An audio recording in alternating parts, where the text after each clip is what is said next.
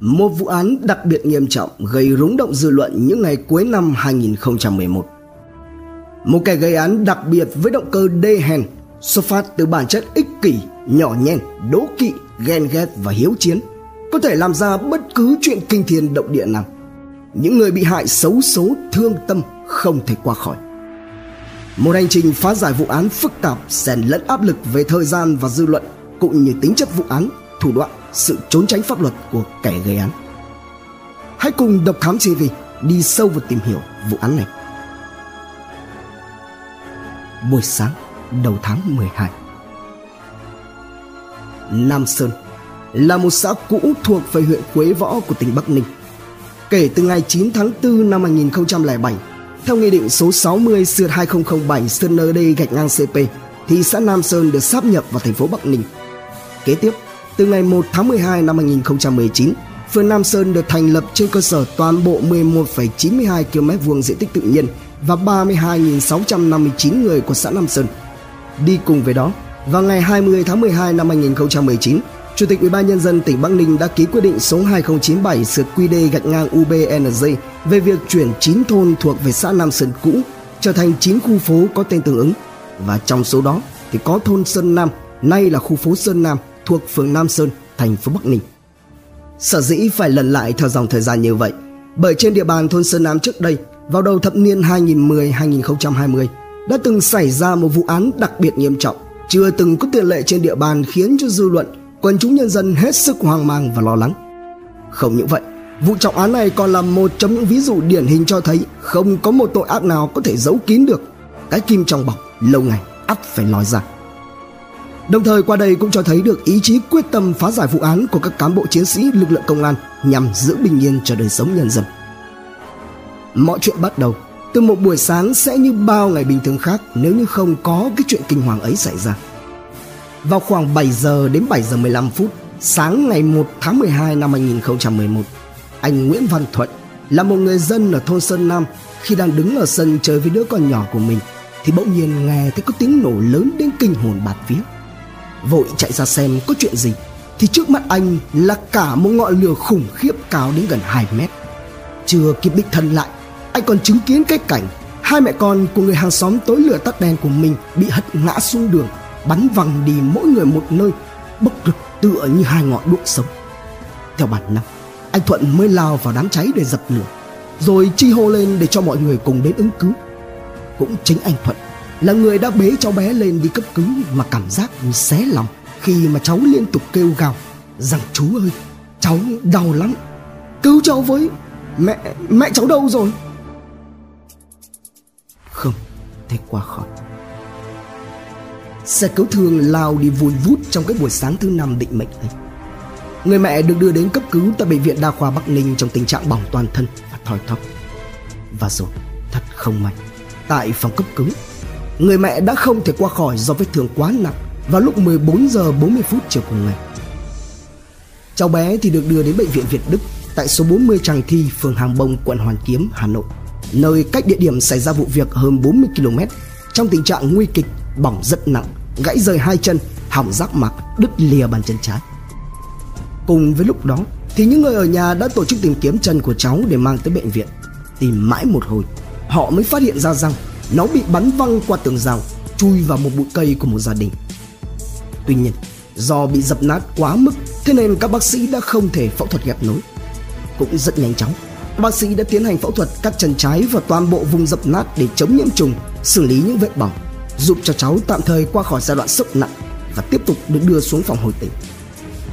Thế nhưng, với một bên chân còn lại gãy đang được nẹp, khuôn mặt cháy xém, bỏng gần như toàn thân với các vết bỏng rất nặng, rất sâu, luôn trực chờ dấu hiệu nhiễm trùng cùng với khả năng cao là để lại di chứng về sau nếu như qua khỏi.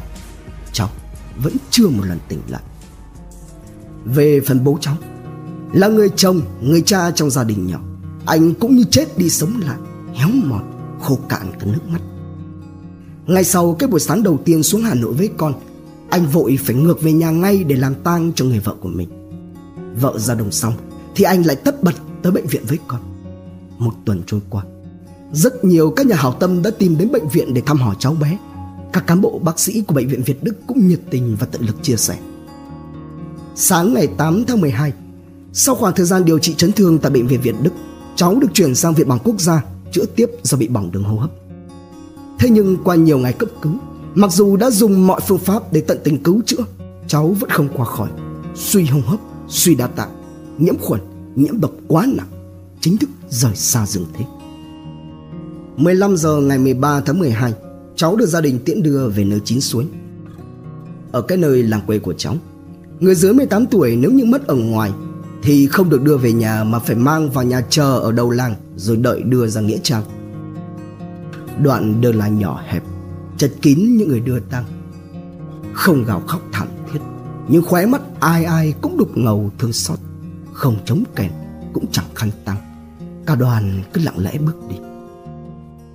Khi mà chiếc áo quan của cháu dần hạ xuống huyện, tiếng than khóc của gia đình khi ấy vang lên, nghe sao nó thống khổ, xé ruột xé gan. Người thân chọn lấy cái chỗ cạnh ngôi mộ của người mẹ mới lún phún cỏ xanh cho cháu nằm Để cho hai mẹ con được yên nghỉ ở cạnh bên nhau Chưa từng có tiền lệ ngay sau khi vụ nổ xảy ra Cơ quan chức năng đã nhanh chóng có mặt khám nghiệm hiện trường và làm rõ vụ việc Ngay trong chiều ngày 1 tháng 12 Đại diện của cơ quan công an tỉnh Bắc Ninh đã phát biểu rằng từ trước đến nay trên địa bàn chưa từng xảy ra vụ việc như thế này Hiện tại cơ quan chức năng đang tích cực thu thập chứng cứ và khám nghiệm hiện trường để có thể nhanh chóng tìm ra được nguyên nhân sự việc. Qua xác định và tìm hiểu về nhân thân của người gặp nạn, các điều tra viên thu được thông tin rằng người xấu số là chị Nguyễn Thị Quỳnh, sinh năm 1982, cùng cô con gái là Nguyễn Khánh Vân, sinh năm 2008, vỏn vẹn chỉ mới lên 4. Đau buồn hơn nữa là vào thời điểm xảy ra vụ việc, chị Quỳnh lại đang mang trong mình đứa con thứ hai chỉ mới chớm có 3 tháng bầu. Gia cảnh chị Quỳnh thuộc về diện tương đối khó khăn, Chị Quỳnh làm công nhân tại nhà máy Canon, địa chỉ tại lô B1 khu công nghiệp Quế Võ, huyện Vân Dương, thành phố Bắc Ninh. Còn chồng chị là anh Nguyễn Văn Quế làm công nhân tại nhà máy gạch. Trong cuộc sống thường ngày, gia đình anh Quế và chị Quỳnh được dân cư tại địa phương đánh giá là hạnh phúc, không có lục đục đánh cãi chửi nhau. Để đến được với nhau thì hai người đã phải căng mình vượt qua sự không đồng thuận của hai bên gia đình. Rồi sau nhiều năm tù trí làm ăn, hai anh chị mới xây được cho mình một căn nhà hai tầng ngay kế bên cạnh căn nhà ngang của gia đình còn chưa kịp vui vẻ và sơn áo. Trước đây hai vợ chồng chị Quỳnh chỉ có mỗi một chiếc xe gắn máy Trung Quốc Hàng ngày thì để cho anh Quế đi làm Còn chị thì đạp xe đạp Chiếc xe máy phát nổ là tài sản do hai vợ chồng anh Quế chị Quỳnh tích cóp mấy năm vay mượn thêm anh em họ hàng cộng thêm với được bên nhà bố đẻ chị Quỳnh là ông Nguyễn Công Thành hỗ trợ thêm đủ kiểu thì mới mua được. Vào thời điểm xảy ra vụ việc, chị Quỳnh dùng xe máy như thường lệ chở con gái đến trường mẫu giáo rồi sau đó đi làm tại nhà máy Canon. Hàng ngày theo thói quen, do con ngõ trước cổng nhà dốc lại có nhiều người già, thế nên chị Quỳnh cho xe chạy ra ngoài ngõ rồi mới nổ máy. Hiện trường cách cổng nhà của nạn nhân chỉ vỏn vẹn có vài mét, vẫn còn sót lại về cháy đen. Mở rộng tính từ vị trí chiếc xe máy thì những mảnh vỡ bắn tung tóe văng xa tới hơn cả chục mét. Hai bức tường bên cạnh nơi chiếc xe phát nổ cũng bị bong chóc ra từng mảng vỡ lớn và thủng lỗ chỗ. Những tán cây bên cạnh cao tới 2 mét cũng bị cháy xanh. Hoặc một từ khi xảy ra vụ việc, dư luận của chúng nhân dân ở khắp nơi bàn tán xôn xao cho rằng chiếc xe gặp phải vấn đề về mặt kỹ thuật, chất lượng xăng hoặc là một nguyên nhân khách quan nào đó nên mới có thể gây ra được họa lớn tới như vậy. Sở dĩ như thế là bởi trong khoảng thời gian này, trên toàn quốc có nhiều vụ nổ, cháy xe máy, ô tô đã liên tiếp xảy ra. Về phía hãng sản xuất cũng vô cùng bàng hoàng, cho tiến hành ngay công tác rà soát kiểm tra lại thật kỹ lưỡng ngay từ khâu kỹ thuật trong sản xuất. Vào ngày 5 tháng 12, anh Quế đã làm đơn gửi đến nhà sản xuất để mong nhận được câu trả lời thỏa đáng cho sự việc. Vào chiều cùng ngày, đại diện cửa hàng nơi bán chiếc xe máy phát nổ của chị Quỳnh đã có buổi làm việc với cơ quan điều tra. Qua tiếp nhận thông tin và xác minh, xác định rằng chiếc xe gắn máy phát nổ mang hiệu Dream của hãng Honda được gia đình chị Quỳnh mua tại cửa hàng Việt Long 1, nay là Het Việt Long 1, tại số 15A Nguyễn Văn Cử, phường Ninh Xá, thành phố Bắc Ninh. Sau khi mua, chị Nguyễn Thị Quỳnh có hai lần mang xe đến cửa hàng Việt Long 1 để bảo dưỡng định kỳ. Trong đó lần gần nhất là vào ngày 17 tháng 10 năm 2011 khi mà chiếc xe đã chạy được khoảng 4.000 km. Theo hồ sơ và đối chứng giấy tờ, xuyên suốt trong quá trình bảo dưỡng, nhân viên kỹ thuật của đại lý không phát hiện ra chiếc xe của chị Quỳnh có bất kỳ một biểu hiện bất thường nào. Chủ xe cũng không yêu cầu chế thêm bộ phận nào ngoại trừ khóa càng. Tính cả lô xe Dream được cửa hàng này nhập về từ trụ sở chính của hãng Honda Việt Nam tại phường Phúc Thắng, thành phố Phúc Yên, tỉnh Vĩnh Phúc và được cửa hàng Việt Long một này bán trong đợt nhập hàng tháng 3 đến thời điểm xảy ra đã tiêu thụ hết, không có khách hàng nào liên hệ phản nàn về chất lượng xe. Trả lời về vụ việc xảy ra đối với chị Quỳnh, phía đại diện của cửa hàng nhận định rằng đây là một hiện tượng khá kỳ lạ, phải chờ đợi cơ quan điều tra xác minh mới biết được nguyên nhân.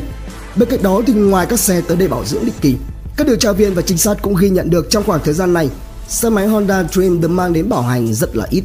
Loại xe này cũng không hay gặp phải các vấn đề lớn, cùng lắm chỉ có một số chiếc là mắc phải các lỗi nhẹ có liên quan đến dây công tơ mét bị gập sai vị trí. Bên cạnh đó thì trước khi bàn giao xe cho khách, nhân viên tại cửa hàng đều có bước kiểm tra kỹ các thông số kỹ thuật, hướng dẫn khách cách sử dụng, bảo dưỡng theo đúng quy định của hãng Honda. Để nhanh chóng tìm ra được nguyên nhân của vụ nổ, xác định tính chất vụ việc, Viện Khoa học Hình sự Bộ Công an đã được mời vào cuộc để phân tích và giám định tăng vật có liên quan đến vụ nổ thu được tại hiện trường. Đáp lại lời mời, Viện đã cử những giám định viên có kinh nghiệm tham gia vào xác minh vụ nổ. Bước đầu, xác định vị trí nổ là bình ắc quy tiếp giáp với bình xăng, không có dấu hiệu cài min hay là thuốc nổ để ám hại, phá hoại. Trong đơn gửi đến cơ quan chức năng, phía gia đình anh Quế cũng không đặt ra nghi ngờ là có kẻ xấu ra tay đối với vợ con mình. Vậy thì, đây là một vụ tai nạn thông thường hay là một vụ đặc biệt nghiêm trọng, có chủ ý? Cho đến giờ phút này, cơ quan công an vẫn đang tiếp tục truy tìm nguyên nhân, chưa khởi tố điều tra vụ án vì chưa có đủ căn cứ. Không thể tái hiện. Ngày 7 tháng 12, tức một tuần sau vụ việc thương tâm xảy ra với mẹ con chị Quỳnh, ông Koji Konishi, tổng giám đốc công ty Honda Việt Nam khi đó đã có lời phát biểu đánh giá đây là trường hợp nghiêm trọng và chưa từng xảy ra trước đây đối với sản phẩm của Honda Việt Nam. Đồng thời cho biết, phía Honda Việt Nam sẵn sàng hợp tác với cơ quan công an để sớm xác định được nguyên nhân của vụ việc. Đại tá Nguyễn Công Nghiệp, Phó Giám đốc Công an tỉnh Bắc Ninh khi đó cho biết rằng đây là một vụ việc phức tạp. Giả sử nếu như sau này xác định được nguyên nhân do lỗi kỹ thuật mà phía Honda Việt Nam không thừa nhận thì phía cơ quan chức năng sẽ phải mời Hội đồng Khoa học Kỹ thuật của nhà nước vào cuộc để thẩm định. Tiếp tục, vào sáng ngày 8 tháng 12, Phó tổng giám đốc thứ nhất của Honda Việt Nam khi đó là Trịnh Quang Dũng đã đến gia đình người xấu số để thăm hỏi và chia buồn. Hãng này đã trao 50 triệu đồng hỗ trợ cho gia đình cùng với lời động viên rằng phía công ty hết sức chia sẻ những khó khăn mà gia đình đang gặp phải. Việc làm này để thể hiện sự thiện chí, bất kể rằng kết quả điều tra cuối cùng có ra sao. Sau đó, tuy rằng chưa có lời mời hợp tác từ phía cơ quan chức năng, thì bản thân Honda Việt Nam cũng đã tự có những bước đi cho riêng mình. Công ty này đã liên tục cố gắng tái hiện lại các điều kiện cần và đủ, nhưng lại không sao có thể tạo ra được một vụ nổ giống như trường hợp của chị Quỳnh. Móng chốt.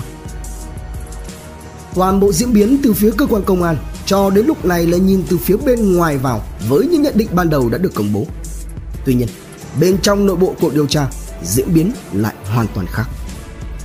Đối với cơ quan điều tra mà nói thì thứ cần phải chạy đua vào lúc này chính là thời gian bởi vì hơn ai hết các anh hiểu rằng khi một vụ cháy nổ xảy ra nếu như không nhanh chóng để tìm ra được nguyên nhân cháy thì sẽ phát sinh rất nhiều hệ lụy dẫn đến nhận định sai lệch về bản chất của vụ án. Để tìm ra được bản chất và đối tượng của vụ án liên quan đến hàng nóng, vật liệu nổ thì công tác thu thập tài liệu dấu vết đóng một vai trò hết sức quan trọng. Bởi vì giải mã được dấu vết thì mới có được căn cứ để tiến hành các bước điều tra tiếp theo. Theo kinh nghiệm khám nghiệm hiện trường cháy thì nguồn nhiệt chưa chắc đã là nguyên nhân cháy mà phải là nguồn nhiệt cùng với chất mồi gây cháy nằm trong điểm xuất phát cháy mới đích thị là thủ phạm. Nếu như không xác định được vùng cháy, không tìm ra được điểm xuất phát cháy thì rất khó để có thể xác định được nguyên nhân cháy. Khám nghiệm hiện trường và giám định dấu vết cháy nổ đơn thuần đã khó, còn giám định những vụ án đặc biệt nghiêm trọng có liên quan đến cháy nổ thì lại càng khó hơn. Bởi ở những vụ án này, tội phạm thường lấy sự cháy nổ để xóa dấu vết phạm tội và thường có sự tính toán từ trước để tránh sự phát hiện của cơ quan điều tra. Sau khi lửa đã tàn, các vật chứng có liên quan đến vụ án thường bị than hóa khiến cho dấu vết gần như đã bị xáo trộn. Bên cạnh đó thì với một hiện trường gần như không lưu lại bất cứ dấu vết nào của kẻ gây án, mà theo cách gọi hình sự là án mờ, thì vào lúc này, hành trình lần tìm ra chứng cứ của các giám định viên lại càng trở nên khó khăn và vất vả gấp bội. Để truy tìm được nguyên nhân vụ nổ, cơ quan chức năng đã tập trung vào nhiều hướng nghi vấn. Hàng trăm lượt cảnh sát được tung vào cuộc.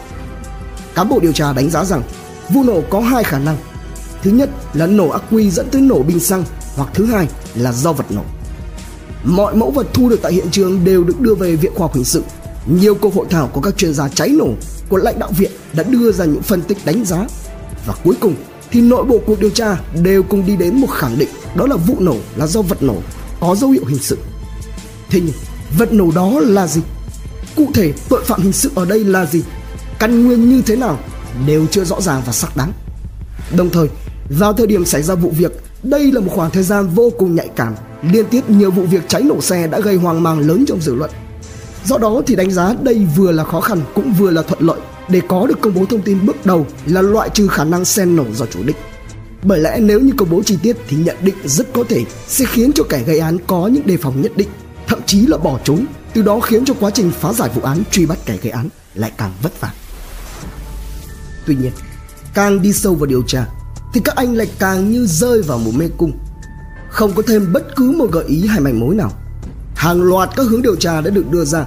Ngoài khả năng đây là một vụ tai nạn ngoài ý muốn thì có thể là đến từ các âm mưu nhắm vào nơi làm việc của người xấu số hoặc ai đó mà đối tượng cần răn đe dọa nạt hay là nhắm vào hãng sản xuất xe, nhắm vào cửa hàng bán xe nhằm cạnh tranh không lành mạnh, hạ thấp uy tín. Bên cạnh đó cũng không loại trừ khả năng là xuất phát từ các mối quan hệ của người xấu số, thân nhân trong gia đình, bạn bè, người quen biết xuyên suốt với nhận định rằng kẻ gây án phải là một kẻ thông thạo về xe và cách làm nổ, nguyên liệu nổ cũng như nắm bắt rất rõ về lịch trình, hành trình, sinh hoạt, thói quen và phải có một động cơ đủ lớn để rắp tâm gây án một cách tinh vi phức tạp đến như vậy. Và rồi, khi một quá trình điều tra tưởng chừng như đi vào ngõ cụt thì vào ngày 21 tháng 12 năm 2011, Thượng tá Nguyễn Viết Nội, Phó trưởng phòng giám định kỹ thuật pháp lý Viện Khoa học Hình sự Bộ Công an khi đó với các đồng nghiệp qua những ngày giờ vui mình vào vụ án tiến hành giám định thì đã chợt chính thức có được kết luận về việc tìm thấy dấu vết chất nổ TNT trên mẫu vật và hai mảnh kíp nổ vỏ nhôm chỉ bé bằng 1 phần 3 vỏ hạt vừng rất khó để tìm thấy và phát hiện. Theo đó, vị trí đặt vật nổ nằm tại khu vực đặt bình ắc quy phía bên dưới bình xăng của chiếc xe gắn máy. Đồng thời cơ chế gây nổ cũng ngay lập tức đã được làm rõ. Đó là kíp điện được đấu nối với các hệ thống điện của đèn báo phanh phía sau chiếc xe. Khi phanh được đạp thì điện được dẫn tới đèn báo, đồng nghĩa là gây nổ kíp, từ đó kích nổ vật liệu nổ. Sau đó gây cháy nổ bình xăng, dẫn đến tổng thể vụ việc như đã biết. Kẻ tan ác, mất nhân tính nào đã làm ra chuyện kinh khủng đến như vậy giữa thành thiên bạch nhật. Hắn có động cơ, mục đích gì? Mẹ con cháu bé đã gây thù chuốc oán gì với đối tượng? Hành trình đưa tội phạm ra ánh sáng sẽ diễn ra như thế nào? Bản án nào được tuyên? Đón xem phần 2 tại Độc Thám TV. Trân trọng cảm ơn quý khán thính giả đã theo dõi. Subscribe, ấn chuông đăng ký để cập nhật những video mới nhất. Like, share, chia sẻ tới nhiều người hơn. Comment những suy nghĩ, ý kiến bình luận của bạn hay những gợi ý, đóng góp để chúng tôi được hoàn thiện hơn. Độc Thám TV, hai ngày một số vào lúc 21 giờ. Nguồn tham khảo và tổng hợp Công an Nhân dân Online, An ninh Thủ đô, VOV, Tiền phong, VN Express cùng nhiều nguồn khác từ Internet. Độc Thám TV